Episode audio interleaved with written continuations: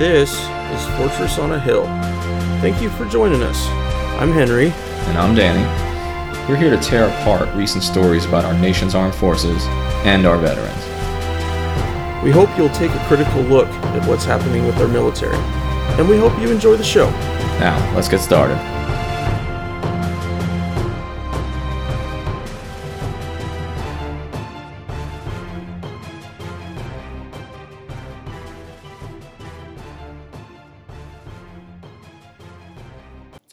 Hey, so moving on. Uh, this is a brief article I want to talk about. It's called "A Requiem for Vietnam." It's uh, it's from the American Conservative, and it's posted by Andrew Bacevich. Uh, I had the pleasure of meeting uh, Colonel retired Bacevich uh, just this week on uh, this this past Monday, March fifth. I was on a conference with him. He was the chair of the panel, and he asked questions, and we were basically doing a retrospective on the war on terror. And there were four veterans on the panel uh, all of which are also authors and uh, or work for think tanks or teach. And, and, we just discussed the problems with the war on terror, or what used to be called the war on terror. Before I went to the conference, though, I printed out this article on Vietnam at Bacevich. Now, Bacevich is a 1969 grad of West Point, served with uh, armored cavalry units in 1970 to 71 in Vietnam. What's interesting about him is that he has been a critic of the war in Iraq and Afghanistan since the outset of those wars. Uh, that is rare for a military veteran, especially uh, of his era. He's been remarkably consistent on that. And then his own son was killed in Iraq in 2007, and he received hate mail from people who said that in some ways he was complicit in his son's death because he was anti-war. This is a guy who's been through a lot. Uh, I will say that his, his personality is remarkably warm and humble, and uh, he's just a great guy to know. And I was really thankful to know. But this article looks back at his war, looks back at Vietnam. But he's always looking forward. And so what he did here is he looked at a June 1975 issue of the New York Review of Books, and, and they did like a symposium called A Requiem for Vietnam, where they got like the brightest philosophers and politicians and, and novelists from the era to, to, to say a little something about what they thought the Vietnam War meant. This is two months after Saigon fell, two months after the war was finally lost by the United States. And Bacevich knows what he's doing because the quotes he picked to highlight could just as easily apply to the war in Iraq or the war in Afghanistan. I'm just going to read you a few and I'm going to tell you what I think. Bacevich starts out by saying that the essays are in this symposium were interesting back in 1975. And he says they could serve as a stand in for a similar symposium, which we might call the meaning of Iraq and Afghanistan. And he thinks that's unlikely to see the light of day anytime soon. Now, I think we did something similar on Monday for Harper's Magazine. Check out the June edition, and, uh, and you'll see the transcript, uh, some of which is brilliant words from yours truly. probably, probably not. But let's take a look at just four of the quotes from journalists, historians, authors, scholars about the Vietnam War and ask ourselves if the same quote couldn't apply to the wars in Iraq and Afghanistan as we look at those in a retrospective. Garry Wills was a journalist and a historian back in the 1970s, and he said, Because we concentrate on ourselves, the result of Vietnam will probably be that we will have to search for some new place to prove our toughness. That's interesting to me. We lose a war in Vietnam, instead of it making us more humble, more careful about intervention in foreign societies, Garry Wills thinks, in fact, we're going to go around the world looking for places to prove that we are tough. I think that's been the case in Iraq and Afghanistan as well. Quite frankly, those wars have been rather indecisive.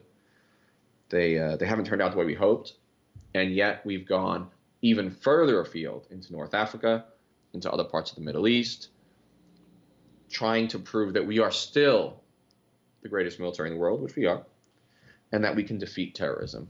Rather than having a more humble approach, which would be appropriate, in my opinion, we look to expand our wars. Susan Sontag, who was a social critic, pretty famous at the time, she said, We, in quotes, in the anti war movement, this is the Vietnam anti war movement, affected public opinion, but we weren't able to affect the use of power or damage the spectacular consensus for continuing a surrogate war without American deaths. I wish there was an anti-war movement that was as strong as it was in Vietnam. But what she's saying is even that anti war movement, of which we have nothing similar today because there's no longer a draft, she says we couldn't really stop the war. You know, we affected public opinion, but we, we couldn't really stop what remained an electoral consensus for war. And I would argue that's true today, that even if we did have an anti war movement, which I wish we did, Democrats and Republicans essentially agree on one thing, which is they have to be tough on foreign policy. And a surprising amount of Americans and a surprising amount of their representatives and senators continue to vote for illegal foreign wars without updating the authorizations for military force or actually declaring war. Chuck Schumer is the minority leader in the Senate. He's a Democrat. Trump would have you believe he's such a liberal. Guess what, guys? He voted for the Iraq War. Mitch McConnell, the evil, hard right villain of left wing feelings, well, he voted for the war too. So, where's the political party that's anti war? The mainstream leaders of both parties were in favor of the Iraq war and in favor of continuing indefinite war on our current authorizations. Christopher Lasch, who was an historian and social critic, he said back in 1975 that on the one hand, American policymakers exaggerated their own capacity to control events, while on the other hand, they worried excessively about the American image abroad, as they themselves were not quite sure if they were as tough and big as they pretended to be. And this gets back to insecurity. Insecurity is like the original sin of all men and women, but uh, specifically in a culture of masculinity, there's an enormous amount of insecurity. I truly believe that human nature is reflected in government activities, in foreign policy abroad. In some sense, the government or the military or the policymakers at the top really are just a reflection of the flaws in human nature. Too often we bomb places or we send troops places because we're actually insecure about how powerful we are or aren't, because we actually doubt our ability to change societies with our military. We feel like we have to prove something abroad. The war on terror, in one sense, has been one big campaign of revenge. Problem is, we haven't gotten revenge against the people who actually perpetrated 9 11. 15 Saudis per- perpetrated 9 11 out of 19 total hijackers. We didn't bomb Riyadh, we bombed Baghdad, where there were zero hijackers. I would argue we've created probably 10 times as many terrorists as we've killed. I want to end on this final one. George Kennan, diplomat and historian. He wrote in 1975 that the lessons of Vietnam are plain and few. Not to be hypnotized by the word communism and not to mess in other people's civil wars where there is no substantial American strategic interest at stake. Here's what I want you to do, folks. I want you to take that word communism and I want you to insert terrorism, and let's read it again. The lessons of, instead of Vietnam, we're going to say the lessons of Iraq and Afghanistan are few and plain. Not to be hypnotized by the word terrorism and not to mess in other people's civil wars. If I was going to write my requiem for the war on terror, it would be that. You can't call everything you don't like terrorism in order to give yourself an excuse to invade that country or bomb that country. And one should be very, very careful about getting involved in other people's civil wars. It rarely turns out well. And here's a quick prediction. And if I'm wrong, guys, email me. If I'm wrong, troll me on Twitter and in the comment section of my articles. Don't worry, you'll be in good company. I'm attacked regularly. And tell me I'm wrong. But here's a prediction every one of the civil wars that we are currently involved in in the Middle East, Syria and Yemen, are the two that stand out most. Neither of those is going to turn out in a positive way for American interests. And neither of those civil wars is going to make us any safer. So that's the last thing I want to say about that article. Bacevich does something brilliant here. He brings us back to Vietnam. He shows us what people said about Vietnam right after it ended. And I think he shows us that almost every one of those summaries could apply to the wars today. And that's that's scary because it makes me think we haven't learned very much from our past mistakes in history, i.e., the Vietnam War. Oh, we haven't. I uh, listening to you reminded me of a, a bit by George Carlin that was around the time of uh, I'd say 95 or so, and he was talking about all the the rhetoric around us departing Vietnam and that we pulled out, and that as a man you can't pull out. Okay, so in going into Iraq in '91, he, he, he said that he quoted Bush and he said, This time we're not going to pull out. This time we're going to go all the way. And yeah, it's, it's, it's grade school type stuff, but it does reflect the intentions of a person. Because if you can't articulate well enough the reasons for doing it, and then you just uh, you just downgrade to feelings, how people feel about it, then you're at a whole different set of requirements for for foreign intervention. Um, but no, it, it uh, you and I saw it in the military. The the um, uh, masculinity, the the um, uh, masculinity on hypersteroids, more like it. Um, but the, the, the, the nature of that and that it drives people to do things that they wouldn't otherwise do. But the, the key is is that can they dissect it down enough into simple things? We're taking these people to this country and we're going to fight. And then the result? No, we didn't get our result. It's that simple. It, it, it's not, but but when it's put on to feelings, when Trump says something about you know that we're our our respect in the world, our our uh, us being on the world stage, that people laugh at us and stuff. Well, people laugh at us because of our militarism, not because we're dealing with masculinity and don't know how to deal with it as a nation. Trump talks like every single problem in the world can be drilled down to like the analogy of the bully in the schoolyard. Yeah. And it it's it's it shows his intellectual immaturity, in my opinion.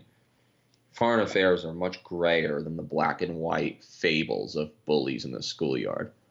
You know, a lot of that's bullshit anyway. I was raised on that shit too. Oh, the only way to stop a bully is to fight back. The only way to stop ability is to show him that you're willing to fight. Even if you lose, he'll respect you. You know something? More than half the time, that's not fucking true. No. It just isn't. The weak guy, he probably just loses more and more. The bully is empowered every time he, you know, he beats on a little guy. Look, I'm not saying you shouldn't stand up to bullies. I'm not saying this and this is not appropriate, but violence begets violence. It does. In world affairs and in the schoolyard. But first of all, the schoolyard is not the appropriate analogy. It is so immature and so simplistic. Trump is personally afraid of people laughing at him. He is wildly insecure. And then he applies that to the United States of America. He takes everything personally. Realism and prudent foreign policy, sober strategy demands, it demands a mature, nuanced view of foreign policy. That's what matters. Last thing I want to say, though, about what you brought up I, I, used to teach some cultural history at West Point, which was weird because almost everybody there just like teaches military history. But I, am really interested in like American culture and how it reflects society. And you mentioned these like these words like pull out and how there's like there's obvious sexual uh, undertones for a lot of these words when it comes to masculinity. Um, but even in the Cold War, we saw this same thing, and I, I find language fascinating. I'm a little obsessed with language because I think language gives a lot away. It tells us something about ourselves and, and what we're thinking that maybe isn't obvious at first. During the Cold War, the, the key terminology for each of the political parties and for all politicians was: is he is he uh, is he soft? Is he soft on communism? You know, is he hard? Is he is he hard on communism? And and I'm I'm not trying for for schoolyard laughs, but it's interesting that we apply these sort of phallic justifications and these nuances that are that have the, the subtlety of sexuality and masculinity as they apply to foreign policy. Keep an eye on that, folks, because uh, there's something to it. Listen to this president, and uh, and you'll see that that most uh, the most sophisticated he ever is is still immature schoolyard analogies. And it's dangerous, guys. It's dangerous. It, we, we, need serious intellectual uh, debate about these issues. We're not getting it. No, no, we're not getting it at all.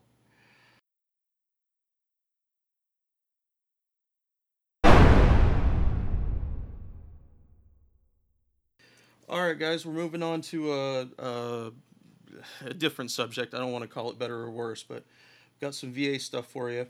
Um, I want to talk about a fella named uh, Earl Geisler. Earl is a, a U.S. Marine veteran who was diagnosed with bladder cancer at age 46. Doctors told him that his choices were to remove his bladder, which is as horrible as it sounds, or die from the cancer. He chose to have his bladder removed. Some 20 years later, the VA started compensating both the veterans and their family members for a variety of diseases due to the massive contamination of water at Camp Lejeune. Earl filed a claim for compensation in 2014 as bladder cancer was one of the covered diseases. He was denied twice, with the second time being because he's a smoker. Now, he served about 800 days at Camp Lejeune between 1963 and 1969. The doctor who treated his cancer in 92 noted that Geisler hadn't smoked since 1971, and therefore he didn't link tobacco usage to the disease. For example, the American Cancer Society notes that after five years of quitting, the risk of bladder cancer is cut in half. Other medical studies show that after two decades of no cigarette use, smoking related risks are of that of a person who's never smoked. Now, he mentioned uh, that another glimmer of hope came in 2016 when uh, DAV, um, Disabled American Veterans, agreed that there is association between certain diseases and the contaminants found at Camp Lejeune. Bladder cancer is among one of those presumptive diseases. The presumptive status rule became effective in 2017. Geisler hoped that by establishing presumptive status, it would be easier for veterans to obtain disability benefits. However, um, a, there's a recent update from the DAV that says his appeal is right now before the Board of Veteran Appeals, which is Uh, it's as far as it goes. I think it's isn't it the Supreme Court after that Veteran Appeals? I think that's the last one. Right. So I want to talk for a minute about what a presumptive disease means. Presumptive disease status is given to a diagnosis of certain diseases without requiring specific evidence to demonstrate that military service had caused the disease. It happens when the number of, of, veterans is so great in acquiring the disease in question that the VA can presumptively say any service member who meets the criteria for location and diagnosis of that disease will be approved. A good example is I have fibromyalgia. Fibromyalgia is covered for Iraq and Afghanistan vets as a presumptive disease. So if you served in any of those conflicts and you get fibromyalgia, the VA just checks you off. They don't have to prove that you got it from there. I'm uplifted to hear that Earl's claim made it to the Board of Veteran Appeals, but I have the same question that he uh, posited to his interviewer, which is whether or not the VA is trying to throw a wrench in the works. Now, waiting in VA appeal limbo hell is it, it, it just sucks. Um, I filed for my 100% in 2011, and it took me four full years to get it. So if you're serving, make sure that you document any issues that you have and file for every claim you can when you're leaving the service. Uh, I'm looking at you, sir. Uh, you make sure you take care of it. Um, my guess is that Earl's claim will be approved, given all the facts I mentioned, but it doesn't change the hardship of how long it takes the VA to process a claim. Some veterans are unable to work and might end up simply living off the disability rating payments, which at the lower levels are a pittance if you can't work. Then, if a condition becomes worse, you still have to file for your increase and wait through multiple appeal levels to get your compensation. Now, now we get to the real, the really nasty, angry part here. Um, a VA whistleblower has accused the VA and the Trump administration of denying veterans' claims regarding water at Camp Lejeune. Although VA leaders have expanded online communication relating to Camp Lejeune benefits, the agency has done nothing to resolve previous concerns by veterans regarding the medical credentials of the subject matter experts who routinely denied Camp Lejeune disability claims by veterans with, with presumptive diseases. Um, going back to that thing that happened with Earl, getting a denial that simply says you're a smoker, the answer is no, is a pretty common thing. And it's never made sense to me how people that are not medical professionals can be hired by the VA as subject matter experts because they're, they're not subject matter experts other than in giving people denials. So, but if, if, if you don't understand the disease, how it works, the different ways it can show up, why are you doing the job? Um, in 2016, veterans groups, in conjunction with Yale University Law School, filed a lawsuit against the VA because the Veterans Health Administration um, uh, currently headed by uh, uh, Mr. Shulkin at the, at the time wouldn't respond to a, a, fo- a um, Freedom of Information request to allow veterans to retrieve information about the credentials of the subject matter experts. Internal VA documents reveal that the 400 uh, excuse me 400,000 of the veterans who served at Camp Lejeune from 1953 to 1987 are already deceased. Due to the nature of the contamination at Camp Lejeune, the 500,000 veterans that are living are likely to have a higher mortality rate than the general population. The majority of deceased or um, living Camp Lejeune veterans and their families have not received any compensation for the health effects of the contaminants there or for the loss of their children who were miscarried as a result of the toxic water on the base. Um, and it goes on to, to say that a, um, a female veteran was unable to get a claim approved based on the fact that she can't have children. And while that may not cause her specific physical pain, the mental and emotional pain of the idea that you were a young person who wanted to have a family and now can't, you can never replace that. You can't take that away. And also, I, I feel like there's a little gender bias here because if it was guys and their ability to procreate, that might be a little easier. But we're, we're all more easy to give women's benefits not as much credit as they deserve. Um, currently, veterans who serve from or uh, excuse me, who suffer from critical illnesses like neurobehavioral effects, miscarriages, and infertility, they receive no disability compensation. To me, there there is there's no reason that Camp Lejeune and all the guys that serve there can't get the same kind of program set up that the guys for Agent Orange has. There's no reason for it. It's just money and politics. So, let's be clear. I, the fact that we are so strict about VA benefits in certain cases, and that the VA is uh, so concerned about giving away money that's not deserved. When we remember that the VA benefits are a pittance, they are a pittance compared to what we spend on one one F thirty five fighter bomber. mm-hmm. What we spend on just deploying one soldier to Afghanistan for a year, which has been estimated to be approximately one million dollars to pay for one soldier to spend a year in Afghanistan. Wow. It, it, it it's mind blowing that because because you know you know from first hand experience, VA benefits are appreciated. Absolutely. They are necessary.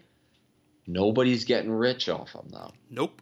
People, especially if they can't work in addition to their VA benefits, nobody's getting rich. Nobody's sitting at home fat and happy pulling in such a big VA paycheck that they're buying a BMW every year. All right, that's the last thing we need to worry about. What we need to worry about is what Honeywell's doing and what Lockheed Martin's doing, and all those generals going through the revolving door and then becoming consultants for these military industrial behemoths. That's where the real corporate welfare is. The arms sales to Saudi Arabia for $110 billion. Not soldiers who were exposed to bad water 50 years ago, Camp Lejeune. The least we can do is take care of those people because no one's getting rich.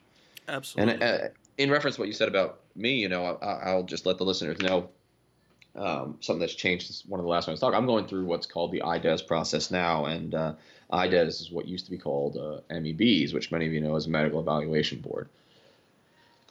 The legacy system, which was the MEB system, and I think you know this probably even better than I do, used to separate the DoD side from the VA side. So once you were out of the military, then you sort of on your own volition had to go out and get, and get your VA disability ratings. It could take a long time. Back yep. then, the DoD wasn't even on the same computer system as the VA, and the VA was using paper records most of the time.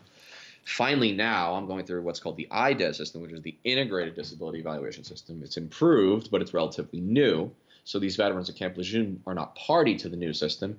For me, you know, I'm being evaluated for a number of conditions, and the, the VA side and the, and the DoD side are are combined into one six month program. So it's integrated, hence the, the integrated in the IDES process. And and, and whether uh, things end up with either a military uh, medical retirement or uh, just just VA disability compensation, that's handled on both sides, the VA and the DoD, before you get out. Now it's great that the, the military has gone to that, but the legacy system still applies for probably 95% of veterans who got out of the military before the new IDES system came into effect about five years ago. So this, is this is this is just an important thing to keep in mind, you know, and I, and, I, and I'll update the listeners as my process goes along because I'm sure people are interested, and, and you've spoken a lot about your you know, your process in the legacy system, which is what covers most veterans. Yeah. But uh, look, the last thing I want to say about it is let's be honest. Let's empir- be empirically correct about where the money is going in our government, where the big fat cat checks are going. And it's not veterans making $3,000 a month, you know, uh, from the VA. These people aren't getting rich. They're squeaking by. They're, they're, they're, they're, they're making the best of a tough situation. This is not what we should be concerned about. This is not the money we should be, you know, parsing our pennies over. Absolutely. No, it, it's uh, it's very frustrating to read about. I am I'm glad that I'm I'm at the tail end of all my appeals and I don't have to wait on that to take care of my family. There was a time there four or five years ago that I, it wasn't enough. It, it, and I could there was nothing I could do. There was nothing I could do to expedite it or um, to make it any better for myself. I just had to wait out the appeals. So, um, if anyone listening has any questions on this, um, I'm pretty versed on on VA uh, claims and appeals. Uh, drop us a message at uh, fortressonahill at gmail.com. Um, and also, if you served at Camp Lejeune for any amount of time, go to the doctor, go to the VA, get the benefits that you need to have. The more people that come forward and are seen to be impacted by this, the simpler it becomes for, for the administration to say, okay, we just want people to shut up and we'll do the right thing now because that's the only possible option we have left. Now I want to show you something, Danny, and you can uh, tell the uh, tell the listeners what you think of it. I'm gonna share my screen with you here real quick. I got a little short video that I'd like you to see.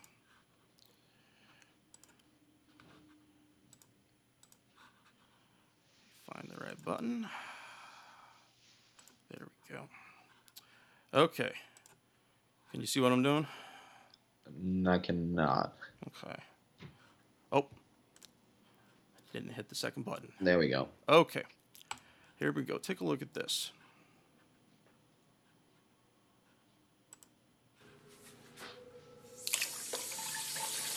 This is what I'm looking at right now is is water so dark brown that it looks like coffee's coming out of the faucet in Quantico, Virginia.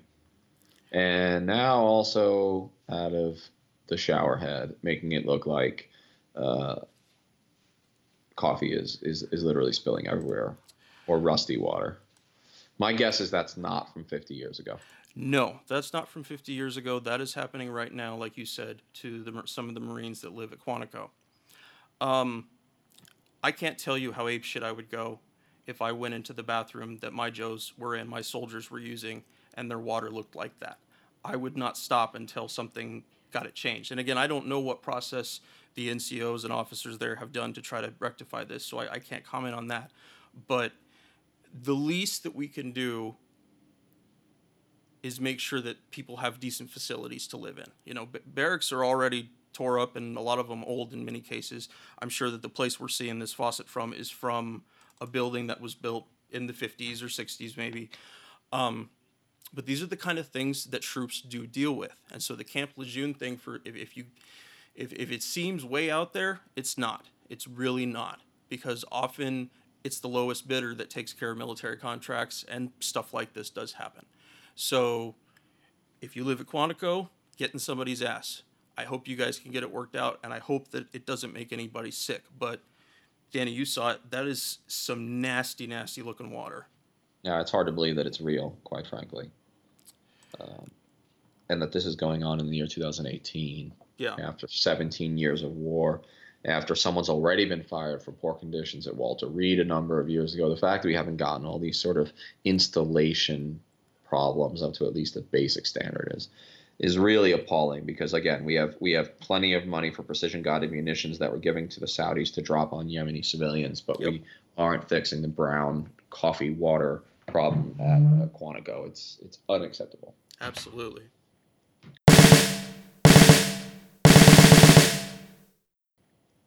So uh, my my last headline today is uh, about Turkey, my favorite American frenemy, our newest frenemy. this article is called "Handling Turkey's Erdogan." That's the uh, president of Turkey. What Washington can learn from Russia. Ooh, learn from Russia. I'm just I'm just wait I'm just I'm just waiting for the hate mail to come in saying that I'm like a Putin lackey uh, because if you if you ever uh, defend Russia or say we can learn anything from them, then obviously you must be uh, in on the whole uh, Russiagate thing. Here's what's up, guys. Anti-Americanism is running high in Turkey, like very high. This is a NATO ally. They have the second largest military in NATO. And a recent opinion poll there shows that Turkish citizens overwhelmingly view the United States as the top security threat to their country and Russia as their leading ally. We should be concerned about that. The National Defense Strategy that Mattis put out last month says that Russia is a, a, primary, if not the primary threat to the United States. I don't agree with that, but that's what we are currently saying that it's an adversarial power that is revisionist and wants to undermine NATO. If our NATO ally Turkey sees Russia as more of an ally and the United States as more of a threat, then we have to take a hard look at our relationship with Turkey. Here's what's up right now. Turkey has invaded Syria and is attacking the very Kurdish forces that the United States backed and armed to defeat ISIS. So it was it was American bombs and Kurdish blood that liberated Raqqa and many other ISIS occupied cities in eastern Syria. Turkey considers them terrorists, considers the Kurds terrorists, because they're fighting their own counterinsurgency against Kurds who live in the southeast portion of Turkey. And America is about to have to make a decision which is do we back our ally, the Kurds, or do we abandon them to potentially slaughter from the Turks? The other question we have to answer is do we go to war with a NATO ally in order to protect the Kurds? And what happens if an American advisor who's with the Kurds gets killed by a Turkish bomb or a Turkish tank? I wish I had the answer to all those questions. I don't. What I can say for a fact is we put ourselves in this situation we put ourselves in the situation. When we put soldiers on the ground in Syria, when we decided that we needed to get involved in Syria, we set ourselves up for something like this to happen. When Turkey invaded northern Syria, we couldn't stop them. We didn't have that kind of sway in the Middle East like we think we had or that we used to have. The area where the Turks invaded was actually under Russian air control. So the Tur- the Turks had to get clearance to go into the Russian airspace over Syria, and basically, therefore, only had to comply with Moscow's restrictions and not with our own. This article argues that Russia and Putin have played hardball with Erdogan and have no qualms about pressuring Ankara, capital of Turkey whereas the United States has played basically a role as a whipping boy in Turkish politics. I don't agree that the United States is as evil as many people on the street in Turkey think we are. But there is a reason they think that. And we need to take a hard look at our intervention in Syria, which I would argue is aimless and drifting along at this point what are we trying to accomplish in Syria? How many Americans know that America currently owns owns one third of Syria? The northeast third of Syria is under the occupation of the United States, backing our Kurdish allies on the ground. There's very little legal sort of meaning for us being there. There's there, there's no legal sanction in international law. We weren't invited by Assad, who's still the sovereign of the country, even if he is a monster. And the fact that the Turks see the United States and our allies, the Kurds, as more of a threat than the Russians, who are a traditional enemy of the Turks. I'm talking for like 500 years now. They've been fighting wars over the northeast portion of Turkey, which Russia has long coveted. All I want to say about this article is keep your eye on Syria. Syria is the next trap. Syria is the next quagmire for the United States. We are on the verge of a major regional war in Syria, and it would not take too much to kick it off. This is the problem. This is the problem with getting involved in other areas. Maybe it sounds like a good idea. Maybe we tell ourselves, oh, we're going to protect the innocent from being slaughtered. Sometimes that's true, but we often do more damage by getting involved than if we stayed out or if we provided political or humanitarian aid rather than military aid.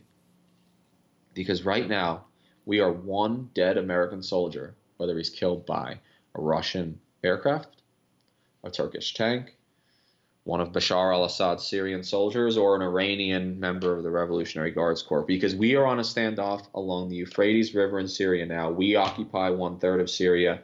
Bashar al Assad's regime and his Iranian and Russian allies occupy the other two thirds, and we're staring one another down in a new Cold War that looks remarkably, disturbingly similar to Berlin during the Cold War.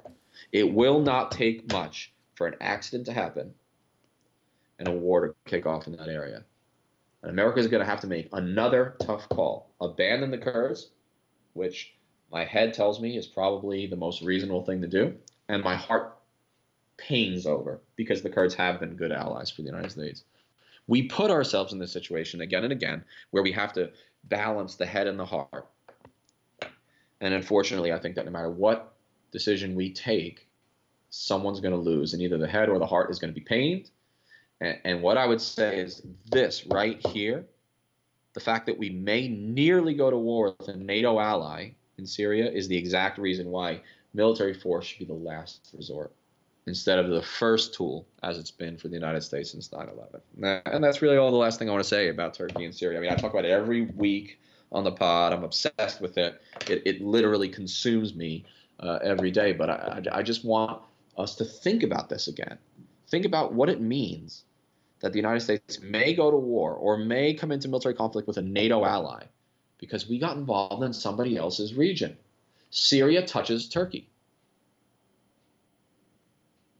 The United States is thousands of miles away, and yet we insert ourselves in these situations rather than letting the local regional actors work it out for themselves. And uh, we're one accident away from a war. Keep that in mind. No, I. Uh, what you mentioned about the heart, I, I.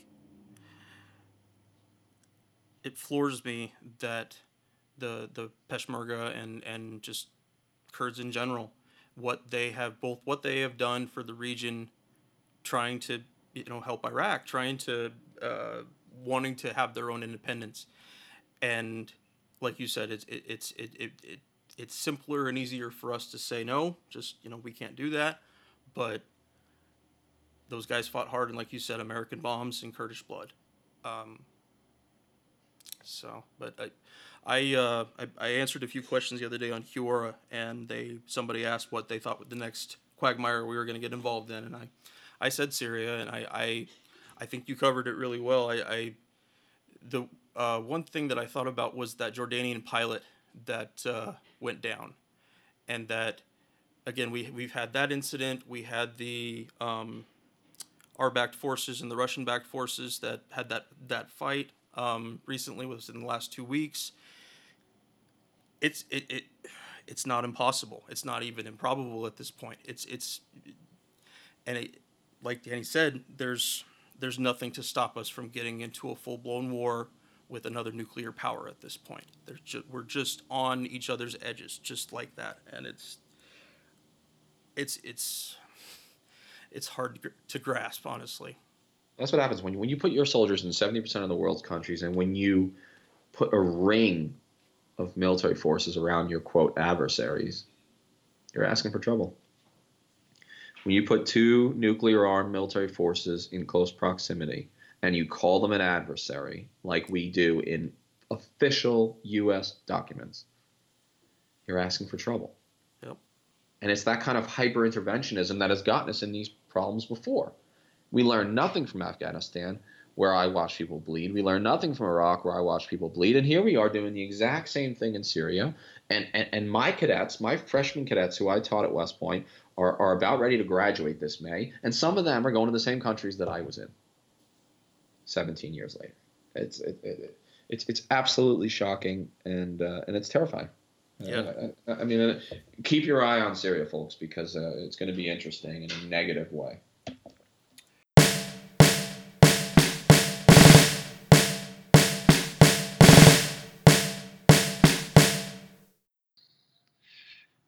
It's a staggering number when you talk about 22 out of 27 million people needing some form of assistance.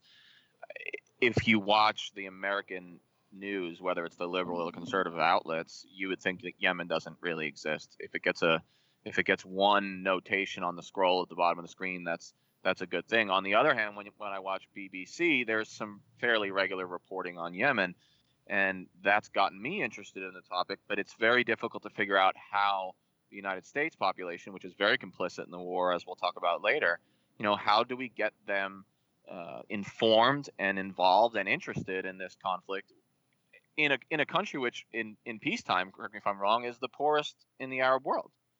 Yeah, absolutely right. Yeah, and I think the other issue is um, particularly relevant to Europe, perhaps.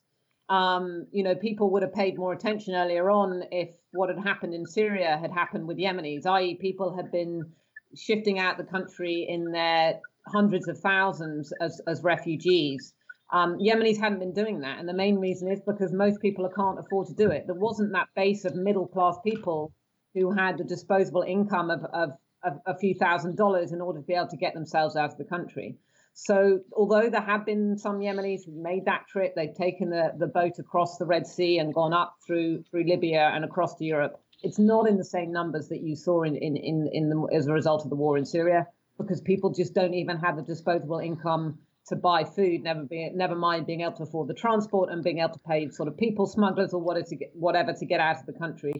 So the people are displaced internally, often in very remote areas, but of course, it means that the awareness level took a long time to, to, for people to become really interested in the conflict or even aware of it because you weren't seeing that footfall, if you like, in Europe, and it didn't have a direct impact on people's lives.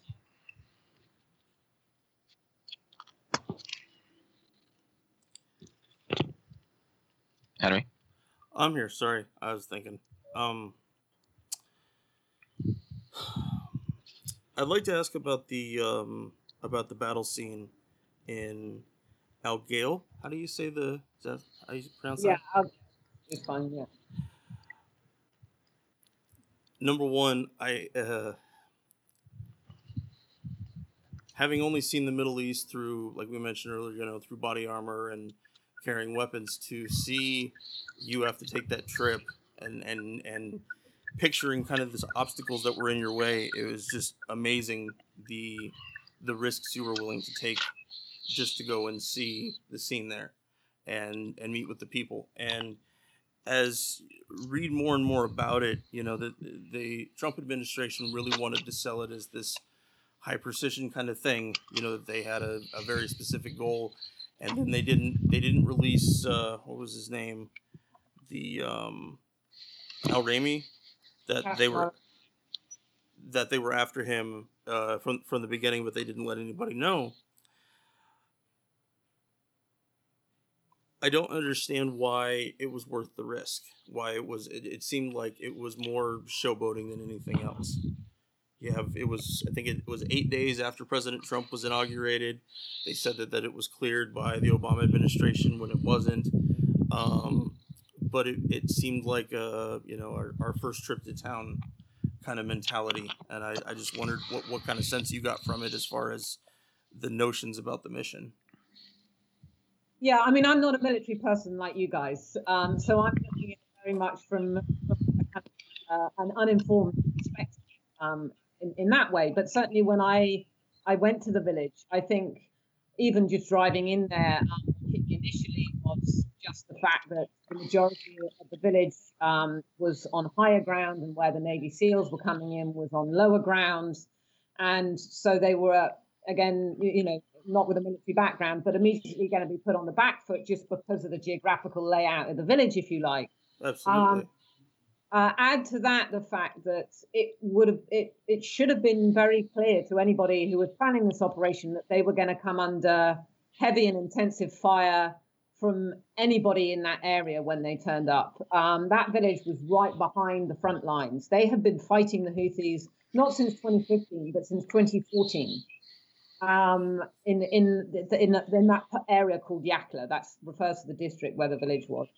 So, of course, the, the, seals were coming in on foot, although they'd been airdropped in um, in order for, for people not to be aware that they were coming. Um, so when the firefight started, um, people were coming. I, I, mean, I spoke to a guy who was driving from 45 minutes away when he heard what was going on um, in order to join the fight, not knowing when he set off that this was US and and um, what appeared to be UAE forces as well involved in this operation. It was only once the firefight started and the guys there told me they saw the kind of the the the red lasers on the on the front of the weapons that they realized that this wasn't that probably the Houthis. And then of course when the air support came in, then they knew um, because the Houthis haven't got air support. By that stage, um, all hell has broken loose already. Um, and uh, yeah, I mean, this is what I, you know, even from a from a U.S. standpoint or a, or a U.S. military standpoint, would be exactly why run that risk because even if it's Qassem al-Raymi in there, you're going into a situation where there is, um, you know, tribesmen in there who are armed, who are going to defend their villages, whatever. They're they're willing to die to do that, and it's got nothing to do with Al Qaeda. Um, and so, I mean, that was a, quite clearly an, an, obvious risk at the time. Um, and then there was a lot of suspicion, though, amongst the locals there about where the intelligence for this operation had come from. And I think you have to look back about the US to the US relationship over many years with the Yemeni government, with the former President Saleh, um, and how that counterterrorism, particularly the intelligence side of it, operated. And that all really came from a, an, an agency that the US helped set up in Yemen called the National Security Bureau or the NSB. Um, and there was certainly a sense from the people that I spoke to, both from the village, village and, and elsewhere, that the despite the civil war in Yemen, that the Americans were potentially still using that channel with the National Security Bureau that was still being controlled then by Saleh, who teamed up with the Houthis. Um, but they were still keeping channels of communications open with the NSB um, now, of course, as far as the people in that village were concerned, they are fighting the Houthis. They're their enemy. Um, and so, as some speculated that the US had been tricked, if you like, into killing off their most senior tribal commander who died in that firefight, um, who had been leading all of the tribal forces in that area against the Houthis and was killed in that raid. Um, that that intelligence they speculated had been fed deliberately either to the UAE or to the US from Saleh, from the National Security Bureau, in order to get to weaken their defences of their villages in, in, in the area of that Yakla. Now, this is the kind of conflict, therefore, the US is throwing itself into when it starts going in there with night raids or it's going in there with heavily bombing um, of, with both drone strikes and airstrikes and everything else. Um, yes, there is a low level presence of Al Qaeda there. And I, you know, I pointed that out in my reporting. Um, but uh, far from harboring, as some people accuse them of, terrorists, they have um, they have little choice in in joining, or I say joining Al in in fighting alongside Al Qaeda in this war. In those very rural areas, there's no army units, there's no coalition troops in there, there's no Yemeni government military helping them to fight. So when Al Qaeda comes along and says, "Yes, we'll fight you, we'll help you fight the Houthis," then of course they're going to be quite willing to take them up on that offer in the absence of anything else. They know that Al Qaeda brings a risk with them, but the greater risk from them, the greater threat for them, is coming from the Houthis who are trying to take their land, who are trying to take their villages. Al Qaeda's not doing that; it's they're offering to fight alongside them. So um, they know the risk that, that, that that brings for them, but the far greater risk for them and the greater enemy, most immediate enemy, is is the Houthis. That doesn't mean that they ideologically agree with Al Qaeda or want them around them, but they don't have a lot of choices when there's a civil war going on and there's nobody else to help them defend their, their villages. That's the sort of nuance I think that most uh, American leaders seem to miss. And uh, Saleh, I believe, one of the books written about him talked about him dancing on the head of snakes and knowing how to play one side against the other in order to stay in power. And it seems like he learned early on that if you cry terrorist, you can quickly get the United States on your side to potentially support you and attack some of your enemies. Yeah, that... he did some drone strikes before. Um, you know, we know that from previous reporting that Saleh had managed to get the US to, to kill off at least one of his enemies um, in a drone strike by giving them misintelligence. So, of course, in that sense, you can understand the suspicion on the ground that perhaps the United States was still working through its old intelligence sources. You mentioned Al Qaeda in the Arabian Peninsula, AQAP which in the United States has been labeled as one of the most dangerous branches or franchises of Al Qaeda, uh, especially in the wake of the assassination, because that's what it was, of Anwar al-Awlaki, who was an American citizen, and then uh, his teenage son, and then I believe most recently his daughter, uh, also killed in the raid. What overall, though, has the result been for AQAP? Uh, I've often heard that Al Qaeda in the Arabian Peninsula has actually been strengthened by uh, the war in Yemen, and if that's the case, you know, why has that been, and and and to what extent is the United States sort of complicit in that? Well, I, I still don't think that Al Qaeda in the Arabian Peninsula would exist today in Yemen if it hadn't been for the Yemeni state. Um, they have uh, Saleh had uh, you know a long history of using Al Qaeda, like you say, crying terrorists, but also extracting money out of the U.S. Um, in the form of military support and training and funding many many years. Uh, and you could even look at the data on that and the correlation between sort of Al Qaeda activity and when the when the money is going up and down.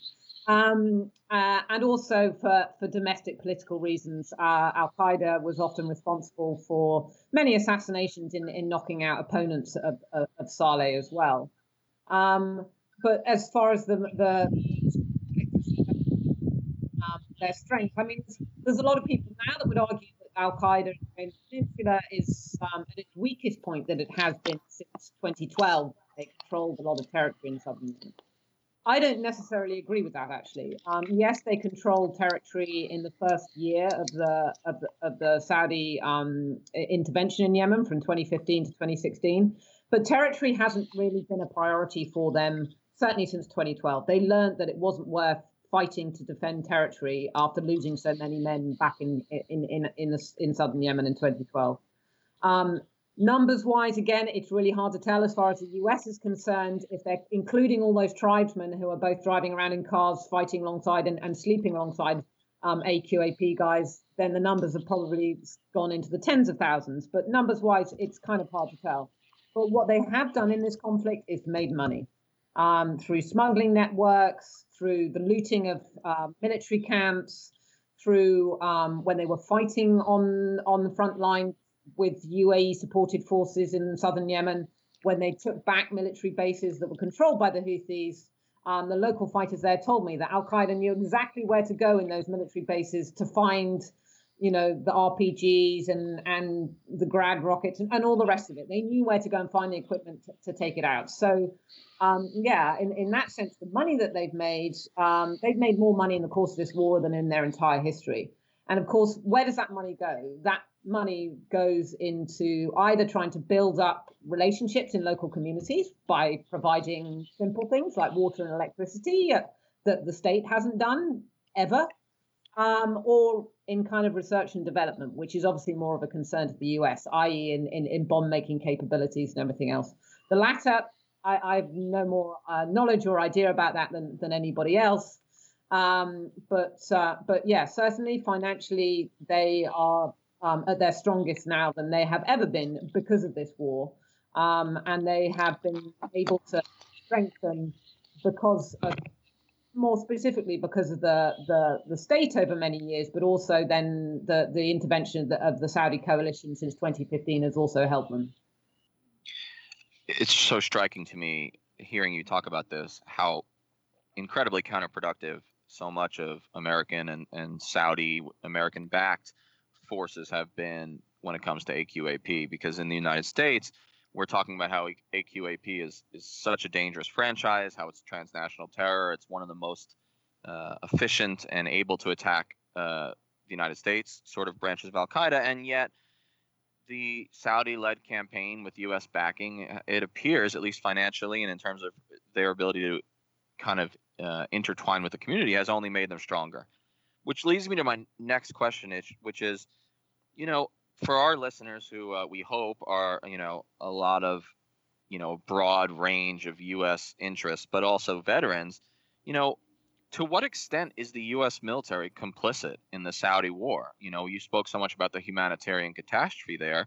Well, to what extent are we complicit? You know, what is the U.S. military's role, and, and, and how is it playing into this attack from the Saudis?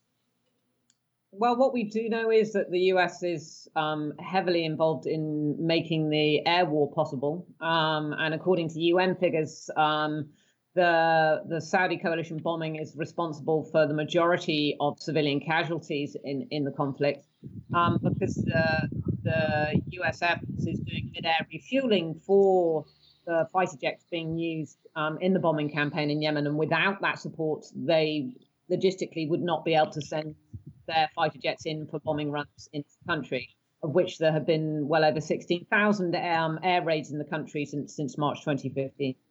Um, so that's really crucial for US support to the air campaign. Um, uh, I've said it before, if the US stopped refueling um, tonight, then the bombing campaign would have to stop tomorrow um, because they don't be able to operate. Um, the other way they're helping the, the Saudis is on intelligence gathering and um, on on targeting. Uh, now, the, the, there are probably more questions than than answers on that one. Um, uh, I mean, the US denies that they're actually selecting targets for the Saudi coalition, and, and in fact have drawn up a um, a long list of of no, of, of no a no strike list, I think they called it, um, targets that shouldn't be, have been hit, which the Saudi coalition went on to target many of them. Um, you know, targets such as, as bridges needed to transport aid and food across the country and other crucial civilian infrastructure. Um, and uh, I mean, interestingly, though, that intelligence also appears to have been reconnaissance in the sense that the the Houthis managed to take down a US drone that was being used for surveillance well inside their territory, which would suggest um, a more direct involvement in intelligence gathering for the Saudis and, and not just using necessarily satellite imagery, but but using um, drone aircraft for surveillance on behalf of the Saudi coalition. And then the other element is the third element is, is the US Navy. Um, again, there are a lot of questions about that. The US um, warships have been positioned in the Red Sea coast, which um, at least their presence may have some on Hodeidah port and the import restrictions. Of course, the US Navy in the Gulf of Aden to the south of Yemen, um, as have many nations. Um, that's been going on obviously for many years um, with the proximities to Somalia and everything else but um, their presence in, in the Red Sea um, does raise a lot of questions because that raises the question of how involved are they in the blockade and import restrictions on the Red Sea coast, which is having a direct impact on people essentially starving to death inside the country. Um, they were obviously there in, in October 2016 um, when the Houthis supposedly tried to attack one of the US warships, and the US retaliated by knocking out um, radar systems onshore. Mm. Uh, but how permanent is their presence in the Red Sea? Um, are those warships stationed there um, just for a few days at a time whilst they're moving through those waters, or are they there semi-permanently slash permanently and really being heavily involved in the blockade element? And therefore, also, you know, the Houthis see the US as a belligerent. Whether the US likes to say they are or they aren't, as far as the Houthis are concerned, and many people in northern Yemen, they see this as a US Saudi war. Um, and that comes across in the language when you speak to people. So even if the US like to say we're not actively engaged in the conflict because we haven't got troops on the ground or we're not moving Saudi troops, as far as, as people in northern Yemen are concerned, who are being impacted by this both humanitarian um, uh, crisis and the air campaign, they see the US as a belligerent in this conflict. Um, and so, of course, that puts any US uh, warship, even if they're in international waters, they're still seen, therefore, as, as a legitimate target by the Houthis potentially. It's it's so striking when you said if the United States cut off the aerial refueling and some of the intelligence that the bombing would essentially have to stop.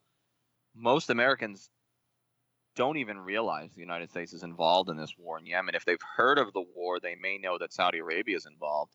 And yet you're you're letting me know that, you know, not only is the United States complicit, but in some ways it's it's the key element in allowing the Saudis to accomplish what they have, which is is absolutely wild. And again, on U.S. news networks, there's very little coverage of Yemen. But I remember watching on BBC several times, and there are Houthis uh, in northern Yemen who are really shouting uh, down with America, you know, this sort of language. So, like you said, they certainly don't see the distinction between the Saudi campaign and U.S. complicity. Right. I mean, although going back to the Houthi slogan, they don't really help themselves. Their slogan since they started, and it goes back actually to, to, to the Iraq War, is death to America, death to Israel, damn the Jews, Islam. Um, I, I, mean, even before the war, their argument was it's like Coca Cola, that's just a slogan. But yeah, that was always part of their rhetoric, um, even, even if they said they didn't really mean it. Uh, but I think the issue is now as well is with the weapons sale. Uh, I mean, I physically, with my own hands, have dug out bomb remnants um, from a house where two children were killed, and they were U.S. bomb remnants. You can get the serial numbers up of the bomb remnants. You can put them into your phone, and you can find out where those bombs come from. And wow. yes, there are other countries involved in selling weapons to the Saudi coalition, but the vast majority that you find on the ground are U.S. bomb remnants when you when you dig out the serial numbers like that. So of course, when you as a Yemeni um, can do that yourself when your house has been bombed or your or your relatives or or your neighbors. And you know that that bomb has come from the US even if the Americans didn't drop it they're still seeing that as as as an American bombing if you like. Uh, and that's another issue. I, I mean the weapon sales is obviously a big issue for for for Britain and, and the UK as well. Um, but the the bomb remnants that are turning up mostly in, in Yemen are are US made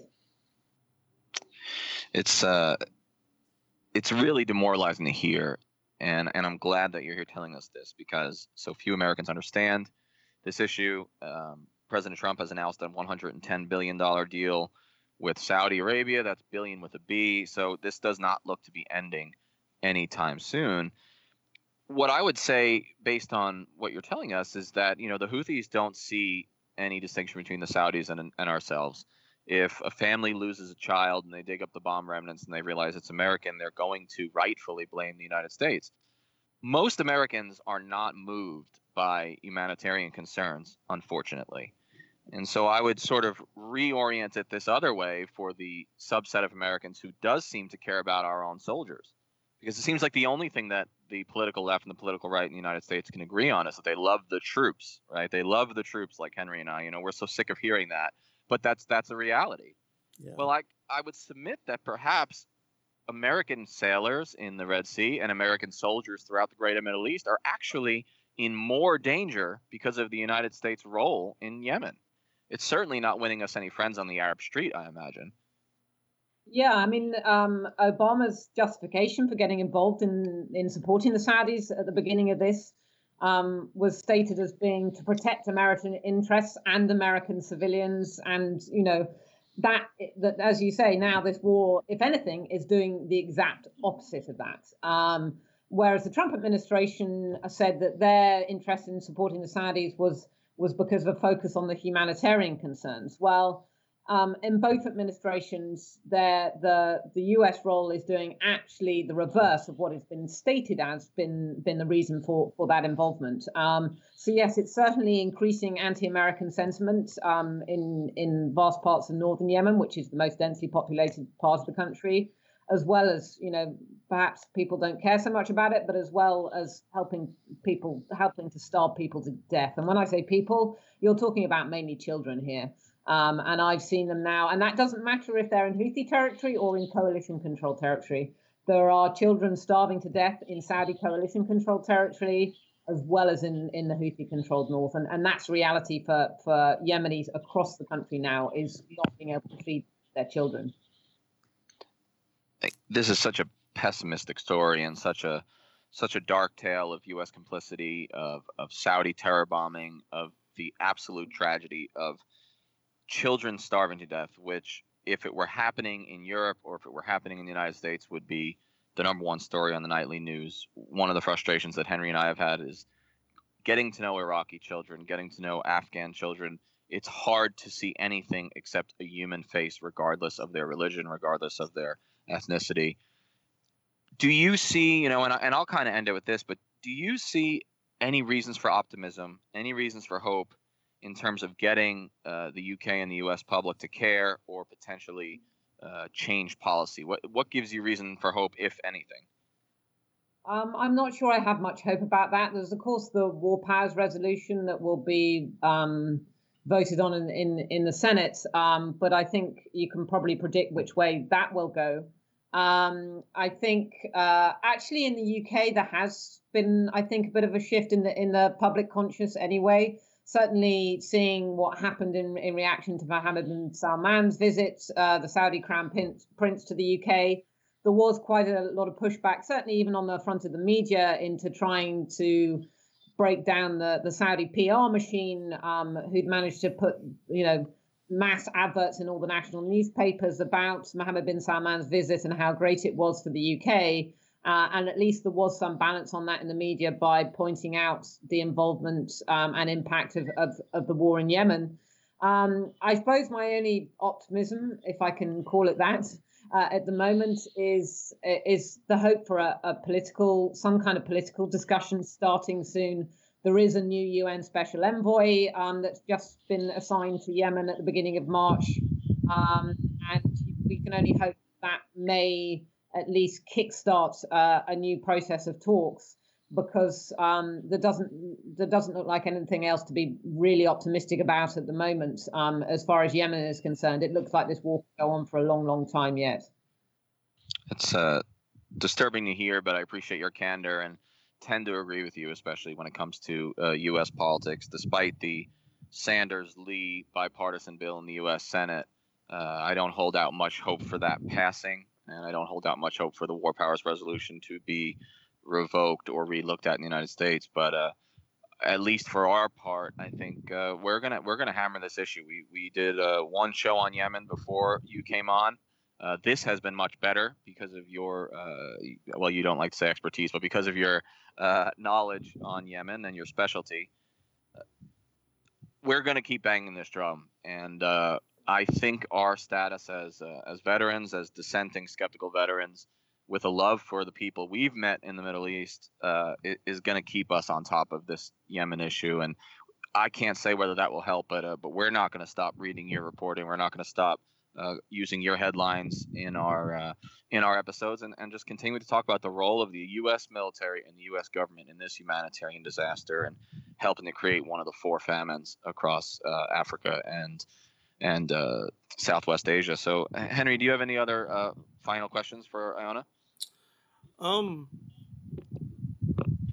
I saw it in a couple different articles that you wrote that you've noticed very succinctly that the Yemeni people have become accepting of the horrible conditions they're living in. And I guess I, I think that it's important for the people listening to understand about that, what happens to people in that place. Because so, could you describe a little bit about what you've seen as far as citizens there accepting it and kind of the horror that goes with that? Yeah, I think that's really hit me, particularly with, with children in Yemen. Um, at the beginning of the war, children would be scared when you heard fighter jets coming in on bombing runs. Um, even now, when they hear the fighter jets coming in, the missiles whistling in as well, they've become so accustomed to it. Um, in places like Taiz, uh, which has been under siege contested territory now for three years, children there are living in, in sniper alleys. So if they go out of their front door um, and across try and cross the street, they are at risk of, of having their heads essentially. Yet they become used to that um, to get out of their house. When I went to meet some of them, they ducked out of the door and they ran with their heads down towards me. And that's normal for them. Um, that kind of level of violence, and you'll stand and talk to them in the street where they've seen their friends killed either by snipers or by shelling. And then they will hear gunfire in the background or shelling, and they won't even flinch um, and they will just shrug their shoulders and say, "We used to be scared, but we're not anymore. It's normal." And how something like that become, should become normal, particularly for children, is absolutely horrifying. That a child should have to live on a street where there is a tarpaulin stretched across it in order to try and hide um, themselves from a from a sniper down the road, or who can't go to school because they risk being killed on their way there. Um, and this has somehow become normal life for many children across Yemen.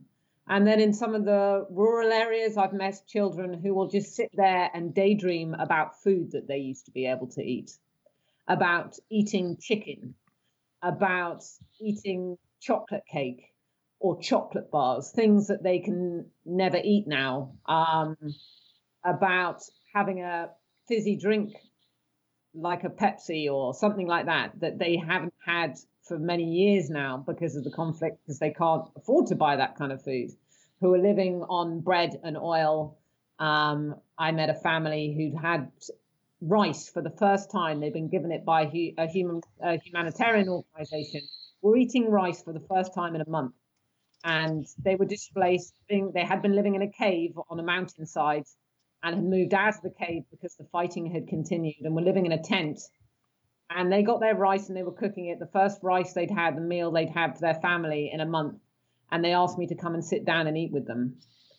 Uh, and that's the kind of hospitality you get from Yemenis. And and what are we really giving them in return for that?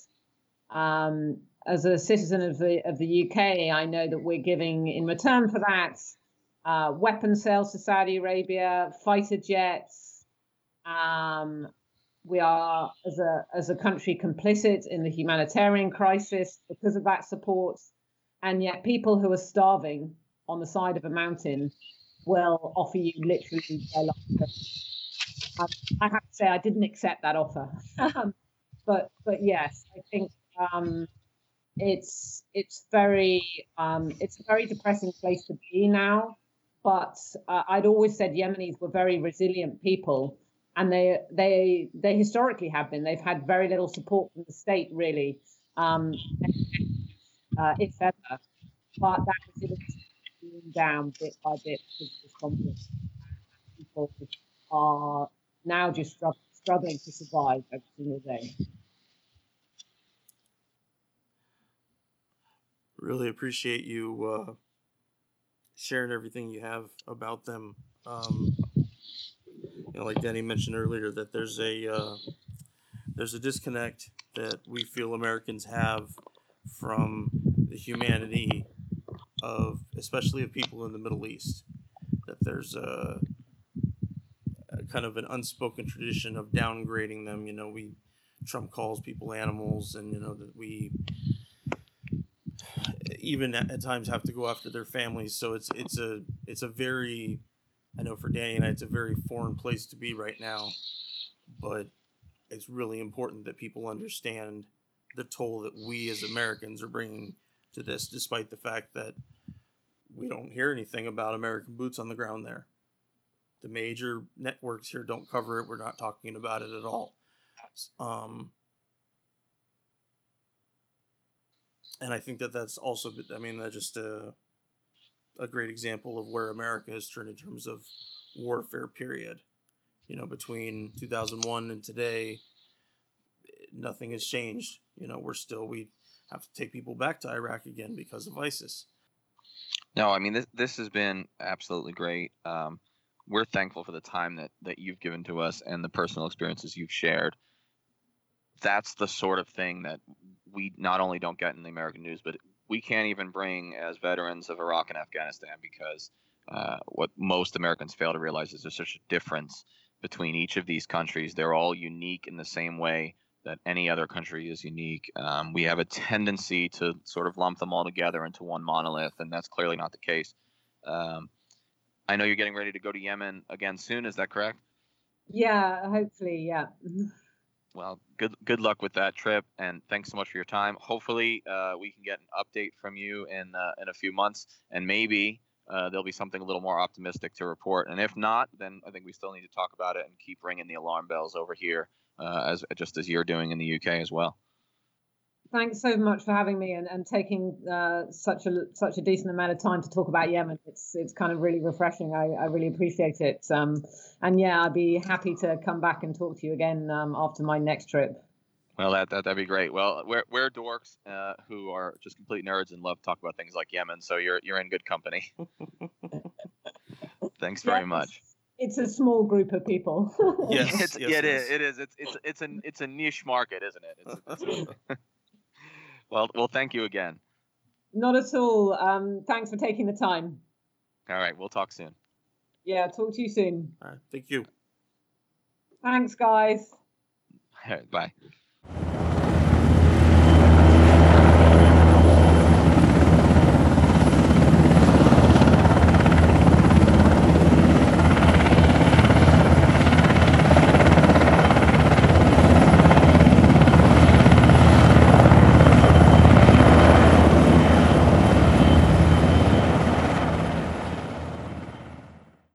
Uh, all right, so I'm going to get us started with uh, the second iteration of our uh, rant, the five minute rant. So uh, Henry's going to start the clock. We're going to keep it to a maximum of five minutes.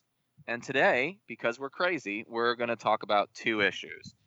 The recent California gunman who uh, who, who shot some women, uh, killed them uh, at a California VA center. And then the fact that President Trump's military parade, which we ranted about last time we did this segment, uh, will now be held on Veterans Day. All right, guys. So here's the thing. This uh, this former Army rifleman Albert Wong, 36 years old, um, killed some some women on the staff of what's actually the largest veterans home uh, in the entire Veterans Affairs healthcare system out in California. Wong was a, a rifleman, an infantryman. He served in Afghanistan in 2011 to 12, which is exactly when I was in Afghanistan. It was not a pretty time to be an infantryman in Afghanistan. Now, here's what's up. I by no means mean to imply that Albert Wong is representative of American veterans. No. He is not. He is an outlier. He is an outlier who committed a horrific crime of which we don't even know the full story yet. I do want to say something about veterans, though, and it's this.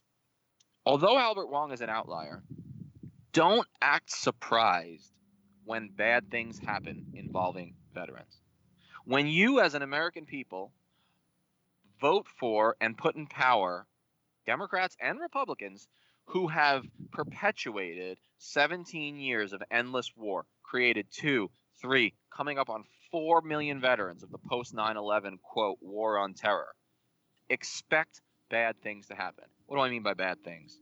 I mean, when you create the problem, when you create new veterans, when you create new PTSD, you know, sufferers, you're going to continue to see 22 suicides a day among veterans, as we're seeing. You're going to continue to see homeless veterans. You're going to continue to see occasionally the outlier who commits violence, whether against his own family, the police, or in this case, some amazing public servants who are working for the VA healthcare system.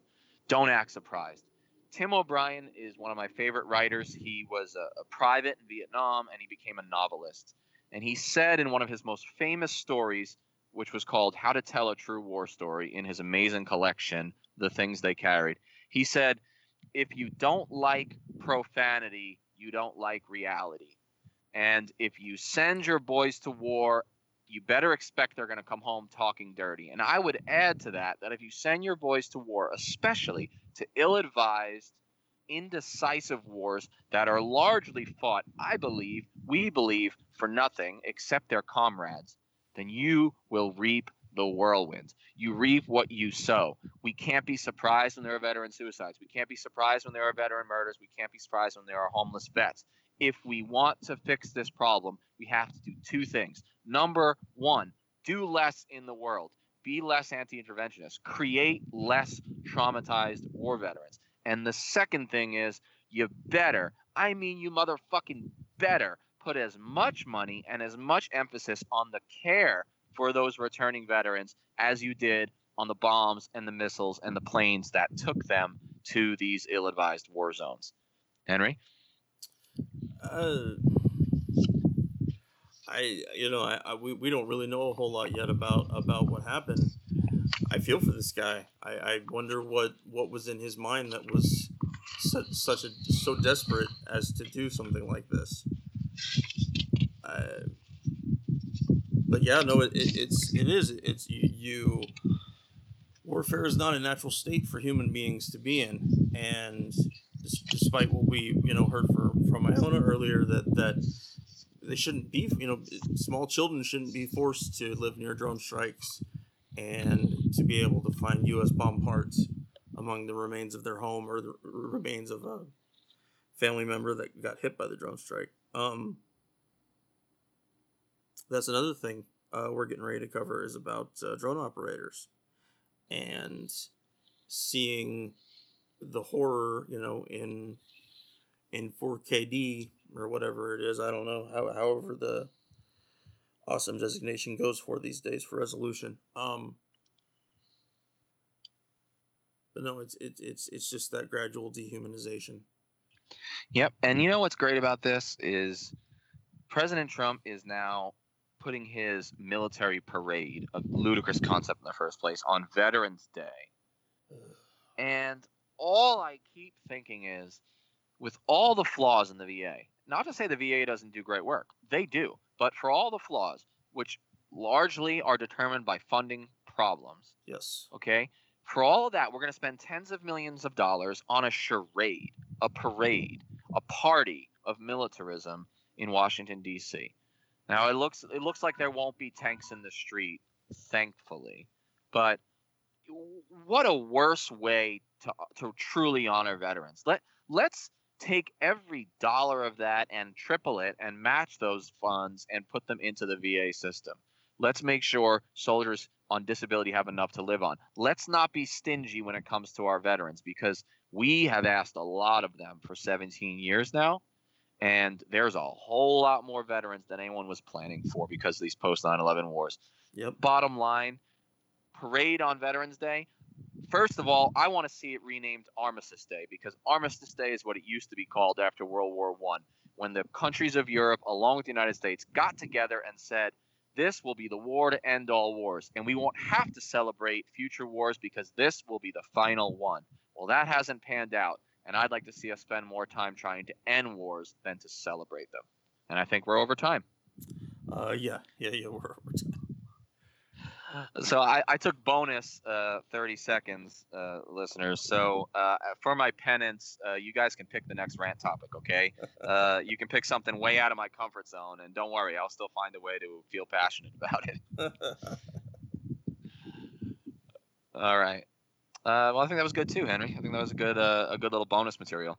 Yeah, yeah, yeah. I uh, here in the next, say the next two weeks, we'll put out. I'll put out a couple short bonus episodes, and then of course we'll have uh, episode for Friday, and then at least another episode and a half with the interview.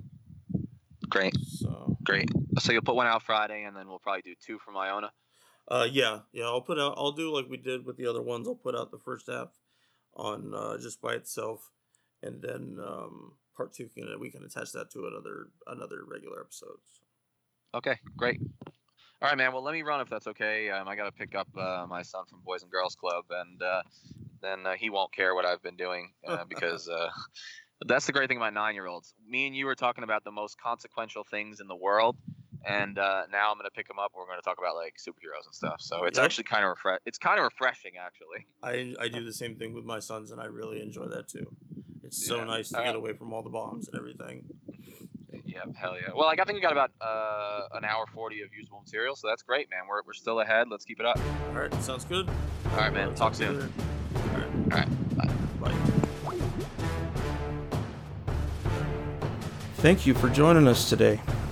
Please come join the conversation at www.fortressonahill.com. You can also find us on Twitter at Fortress on a Hill or on Facebook at www.facebook.com forward slash Fortress on a Hill. We want to hear from our listeners about the topics and issues pertinent to America's military and veteran communities. And last but certainly not least, analyze your news and its sources very closely. Verify everything you read.